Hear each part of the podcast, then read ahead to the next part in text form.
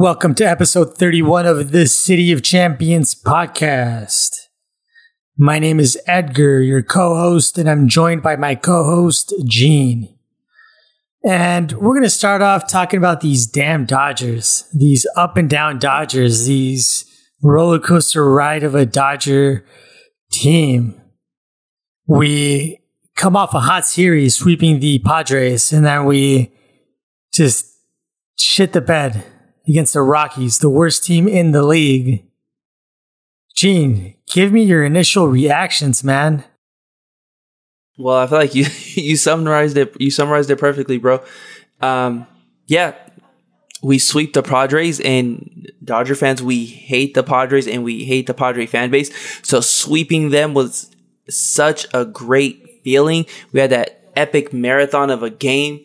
Um, but our we, we you know we had our three headed monster going Urias Buehler Scherzer and Scherzer just dominates in his in his in that start to close up the series and get the sweep until we come back home feeling good and then we lose the series to the Rockies, which was a huge like you know a kick in the gut um, just took the wins out of ourselves because the Giants lost two games this weekend also, so we could have only been half a game back if we would have taken care of business like like we should have.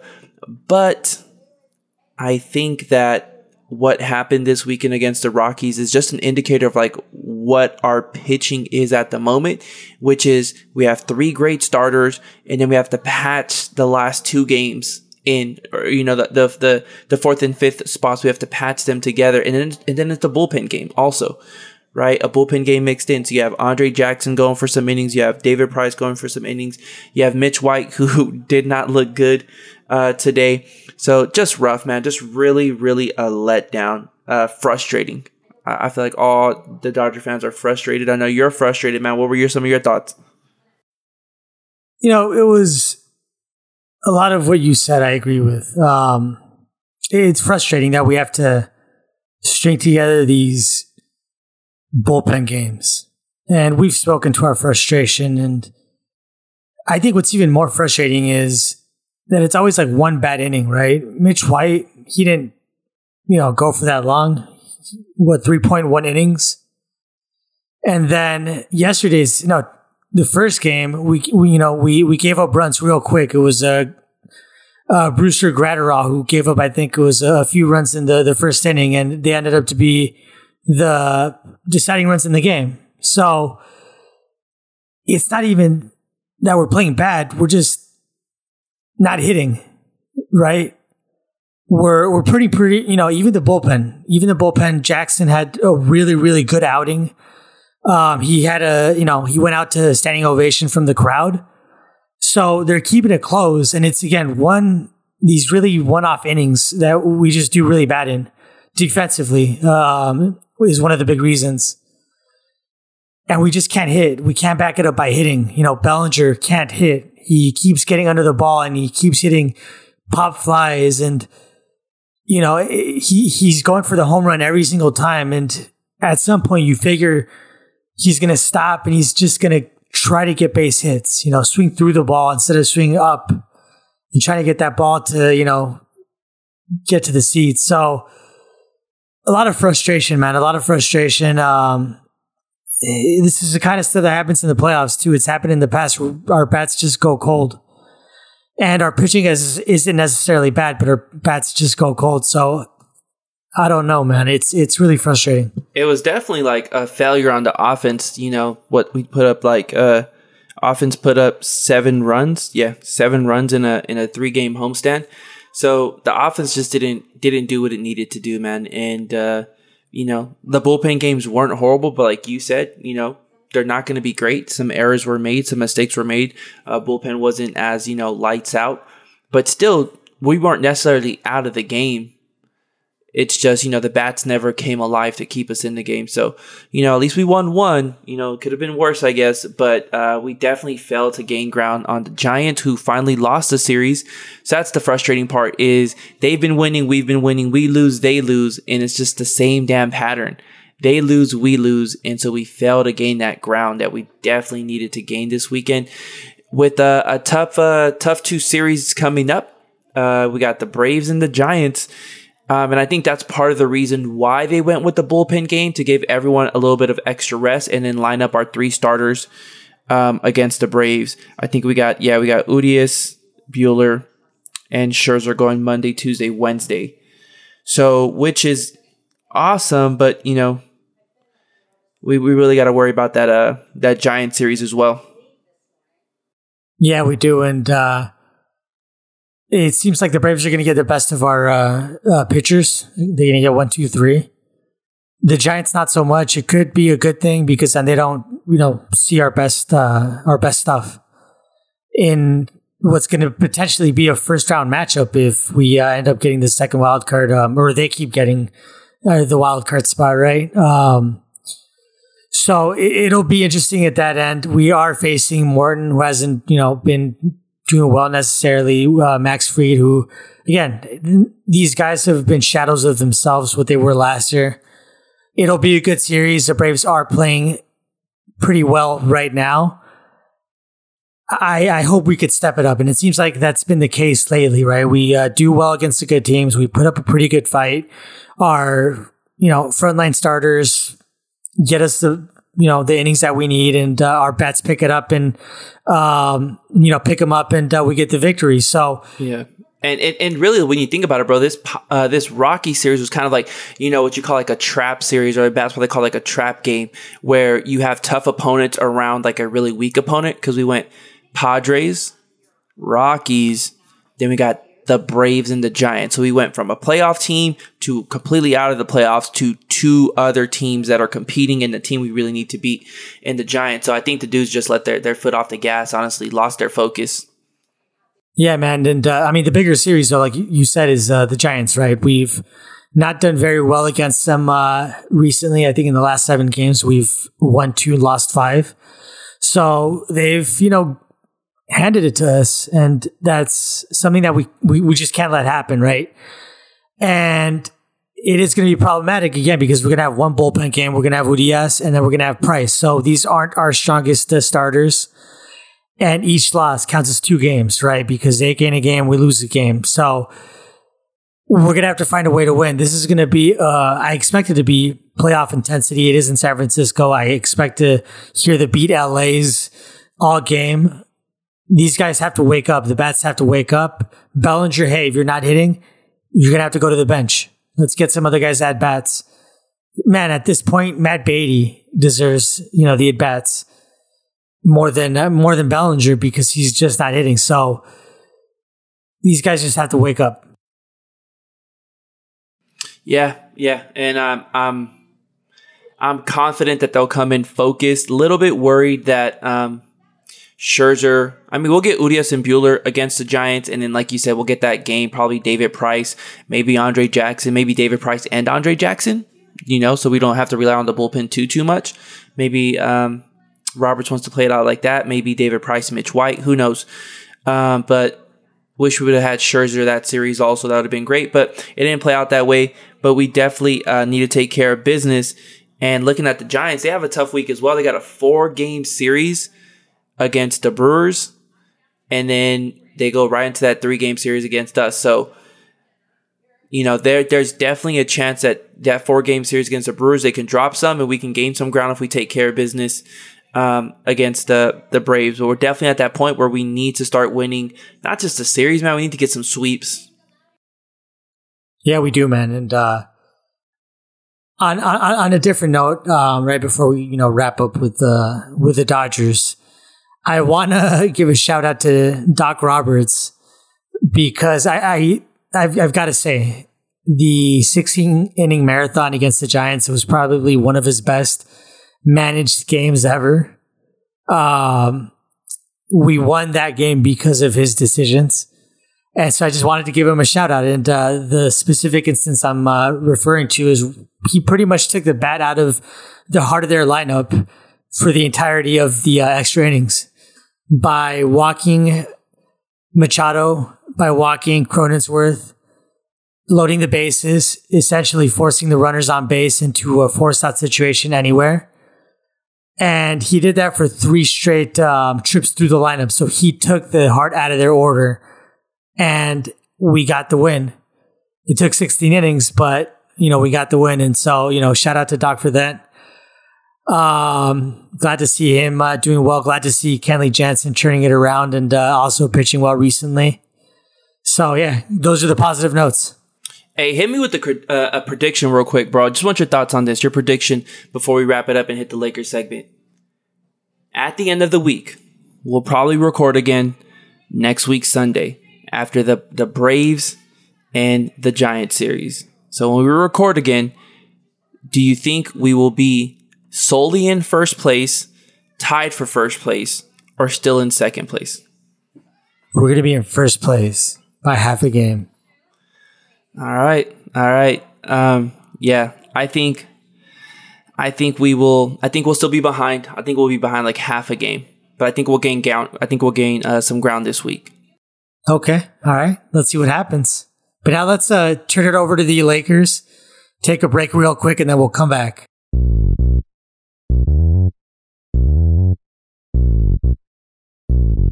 All right, City of Champions podcast listeners, it's time to talk about your Los Angeles Lakers.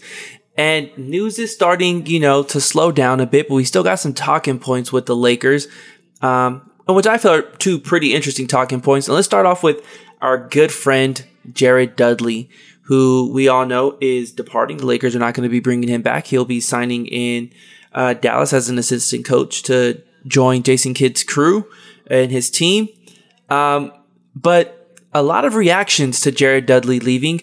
Uh, Bill Plaschke uh, wrote a huge piece on him leaving, um, like the Lakers were losing Kobe Bryant or something, or if LeBron James left. And a lot of people, you know, uh, a lot of podcasters, a lot of people on Twitter talking about Jared Dudley leaving and just a variety of, you know, opinions. So Edgar, I want your thoughts. Is Jared Dudley leaving a big deal, a small deal, or no deal at all? I feel like in the long term, it's not really that big of a deal. It's not like we're a team full of uh, young players who are underdeveloped, who need, you know, that mentor type um, presence, which is what Dudley was, right? When we had guys like Kuzma on the team. But, you know, look at the lineup. We've got Westbrook, we've got AD, we've got LeBron. We've got Gasol. We've got a ton of veterans. Yeah, Howard. We got Howard. Howard, Carmelo, Ariza. And now potentially uh, Rajon Rondo. So, I mean, it's not like these guys need any developing or any sort of mentoring. Uh, so, I mean, it's it's not going to be a, a huge loss in the long term, but it does seem like there were some hurt feelings maybe with the situation. I know uh, Dudley started taking some shots or what seems like to be shots at the Lakers, at Pelinka, at the way uh, they were taking the team. But I mean, what do, what do you think about that? Do you think he was taking shots, or do you think it just it was a misquote that you know they they took a line and ran with it? Uh what so you read the article. I didn't read the full article. I read more of the snips.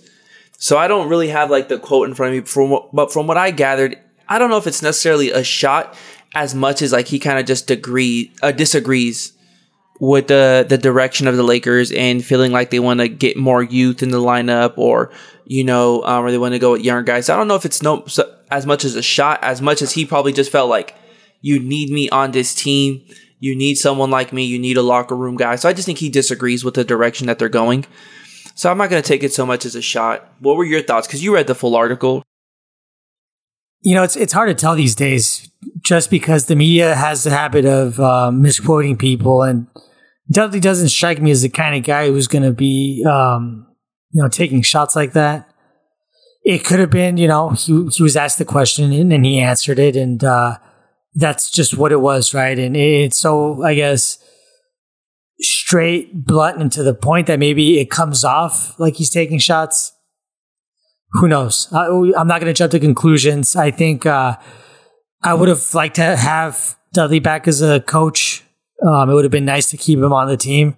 Obviously, that didn't happen. Obviously, Pelinka didn't um, offer him a, a coaching uh, position. So, so, I mean, we're going to miss the guy. We're going to miss the guy. Do I think it's going to affect us? Not really, no. So it sounds like you kind of feel like it's a little bit of a small deal, though. You feel like it's not a big deal. It's not no deal, but there'll be a little bit of an impact with you know with him leaving. Yeah, pretty much. Yeah, That's on point. Yeah, and, and and I agree. You know, it's not a big deal, but it's not no deal at all, right? Um, it's good to have those veterans, those good locker room guys, the really culture guys that build camaraderie, bring the team together. You know, build team chemistry, build positive team culture. Um, and it's good when you know I know people are like, oh, make him a coach, but it's different when you become a coach. That's part of the reason why Udonis Haslam is still, you know, still has a roster spot with the Miami Heat because he serves as the player coach and really like the gatekeeper of the Heat culture, right? He he serves as the person who is there to ensure that whoever joins the team understands what the team is about and how they do things. And I feel like that's kind of the role Dudley has played. But, you know, part of me is also like, but our team chemistry sucked last year.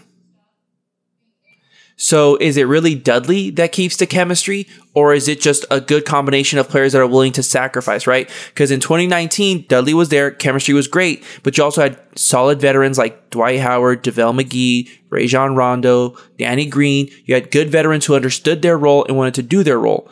Roster changes a bit. You bring in still veterans, but you have like Andre Drummond, Montrezl Harrell, Dennis Schroeder. Dudley's still there, but he wasn't able to, you know, continue that positive chemistry. So to me, if he's like the ultimate chemistry guy, my question is then what the fuck happened last year? Egos and team players, man. That's what it comes down to. It's egos and team players. And, and, and so what I'm saying is like he clearly isn't Exactly. The, you know, he isn't gonna make or break the locker room, is what I'm saying, right? Because with the two years we've had him, one good year with one good locker room, one year with the bad locker room. So it's not so much Dudley as it is like the other guys that are there. And we picked up guys that are willing to sacrifice. And, and more than that, it's just all love to Jared Dudley, but obviously he's coaching now. He just he couldn't play anymore. He couldn't play. And with the veteran roster like we have, dudes are going to have nagging injuries. Lakers aren't going to risk it with some guys. There's going to be nights where guys don't play. They just get rest. And so I think now that I think about it more, I know I've said that the, the you know, 13 to 14 spots weren't going to play that much. And I don't think they're going to play that much, but I think they need to be able to play. And so that leads us to our next talking point, which is the possibility and what seems like the likelihood that Rajon Rondo will be joining the Lakers. Um, Shams tweeted it. Um, Woj tweeted it that the Lakers are the front runners, which you know already means that he's basically agreed to sign with the Lakers. He's just waiting to clear waivers on Monday.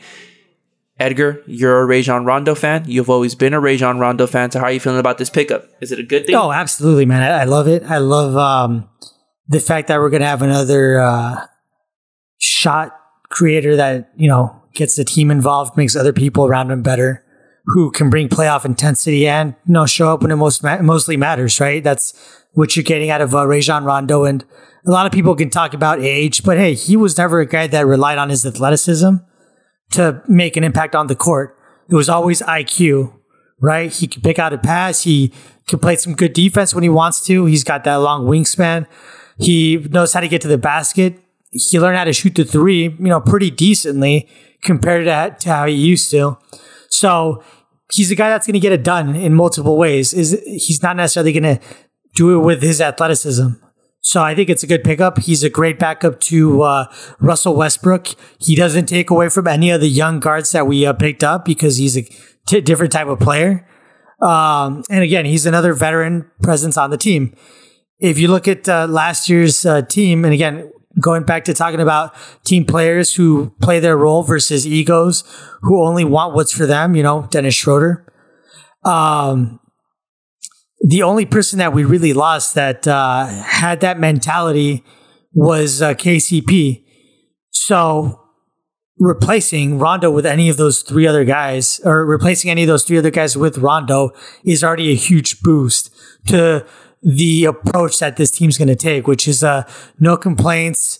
Um, let's get it done. Let's you know play our roles. Let's uh, go out grind games and you know let's win a championship. So I am I'm happy uh, we got him.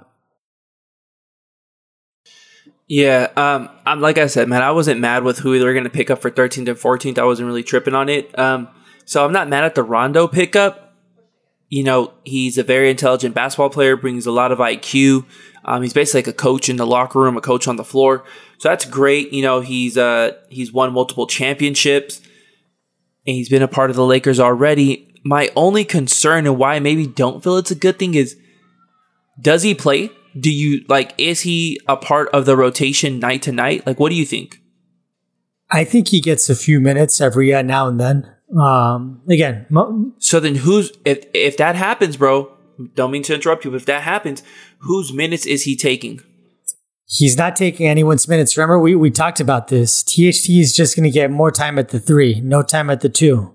And that's how the point or the uh, the minutes are going to be distributed. Yeah, but then okay, so THT THT slides THT slots over to the three, and that's where LeBron's gonna play. That's where Ariza's gonna play. LeBron can play some four, but that's where AD's gonna play. That's where Melo's gonna play. That's where Ariza's also gonna play. What about Kent Bazemore? You know, he has to play two and three. So I'm I I don't know, man. Someone's gonna lose minutes. It's either gonna be THT, Bazemore, Monk, Ellington, or Kendrick Nunn. And my concern is that I don't know that Rondo is better than any of them right now. In the playoffs, that's one thing.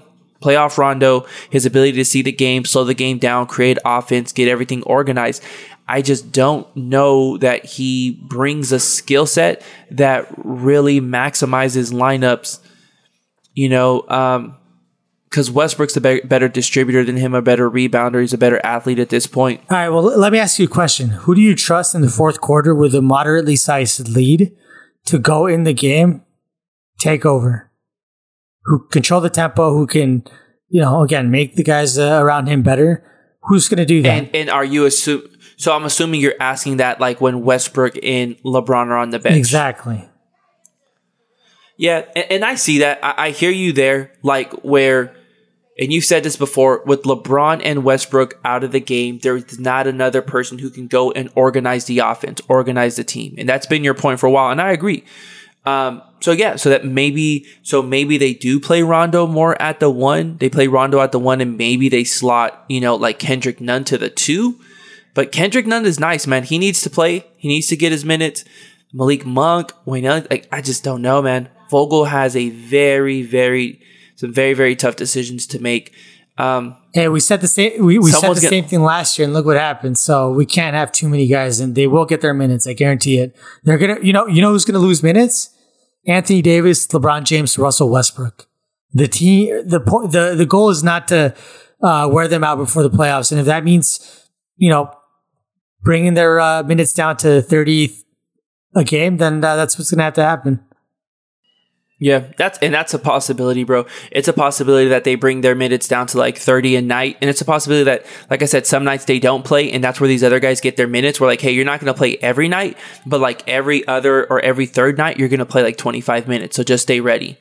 and that's you know that's that sacrifice right that's that sacrifice we talked about so we'll see you know um, that looks to be like the you know the lakers next move is rondo curious to see what you know it gives them 13 and we know they want to run with 14 so curious to see what the next who the next spot goes to.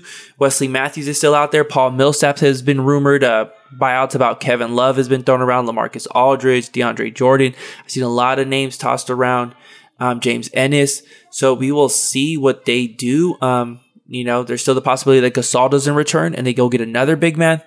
Who knows? But you know, Rondo is a solid addition for this team, especially with championship aspirations. It's great to have someone with high IQ. There was nothing but praise about him in that championship run in 2019, as far as you know how he was during the film sessions, just really helping everyone understand things and breaking the game down. So Hey, hey, hey, and, I'm hyped for any that, Laker man. fans who are like, "Oh, what about Russell Westbrook and Rajon Rondo?" Just remember what happened the year before the Lakers picked up Tre- not Trevor Ariza, but Ron Artest to play with Kobe. What happened the playoffs before the offseason where they picked him up? You remember, right? Uh, For sure, and, and, and, you know it wasn't just when they picked up Ron Artest. Is like when they picked up Ron Artest or they picked Matt up Matt Barnes, Barnes. yep. You know these these guys get after it on the court. You know, and they can move forward and and be professionals and be cool once they're teammates. You know, Rus- Russell Westbrook is notoriously known for only like in the game he only messes with his dudes. He's not your friend on the court. He's not trying to be your buddy or anything like that. And Rondo's the same way. And bro, So, you've you've I'm played not sports that- before. Anyone who's played sports, like we all know, like you could be playing against your best friend. You could be, you know, on the team with your best friend. And there's times where you just get fucking, you know, you get hot and you yell at each other. That's just the way it is. That's sports, man. It's the heat of the moment. Yeah. Yeah. Like I used to ball Edgar up all the time on the courts at the apartments and, you know, but we still had to be roommates. We still had to be buddies, you know, we couldn't just hate each other all the time. I, you know, I felt bad for the kid, but, you know. Hey, that's what he likes to tell people. All right, that's gonna do it for that's gonna do it for this uh, for this episode. Keep it short and sweet, um, and we look forward to a, a big Dodgers week. And we'll catch you all on the next one. Thanks for hanging out with us. Thanks for rocking with us. Make sure you uh, are following us on Twitter at underscore City of Champs. Make sure that you're uh, checking out the Gear Up LA store. Uh, Edgar just dropped a new Kobe tee, a new LeBron tee, a lot of fresh gear uh, getting posted there. Check that out. Check our tweets also for the merchandise. Uh, and just make sure you're subscribed to the pod, either Apple Pod, Spotify, Anchor, wherever you listen to your podcast. But we appreciate the love and we appreciate the support, y'all. Peace.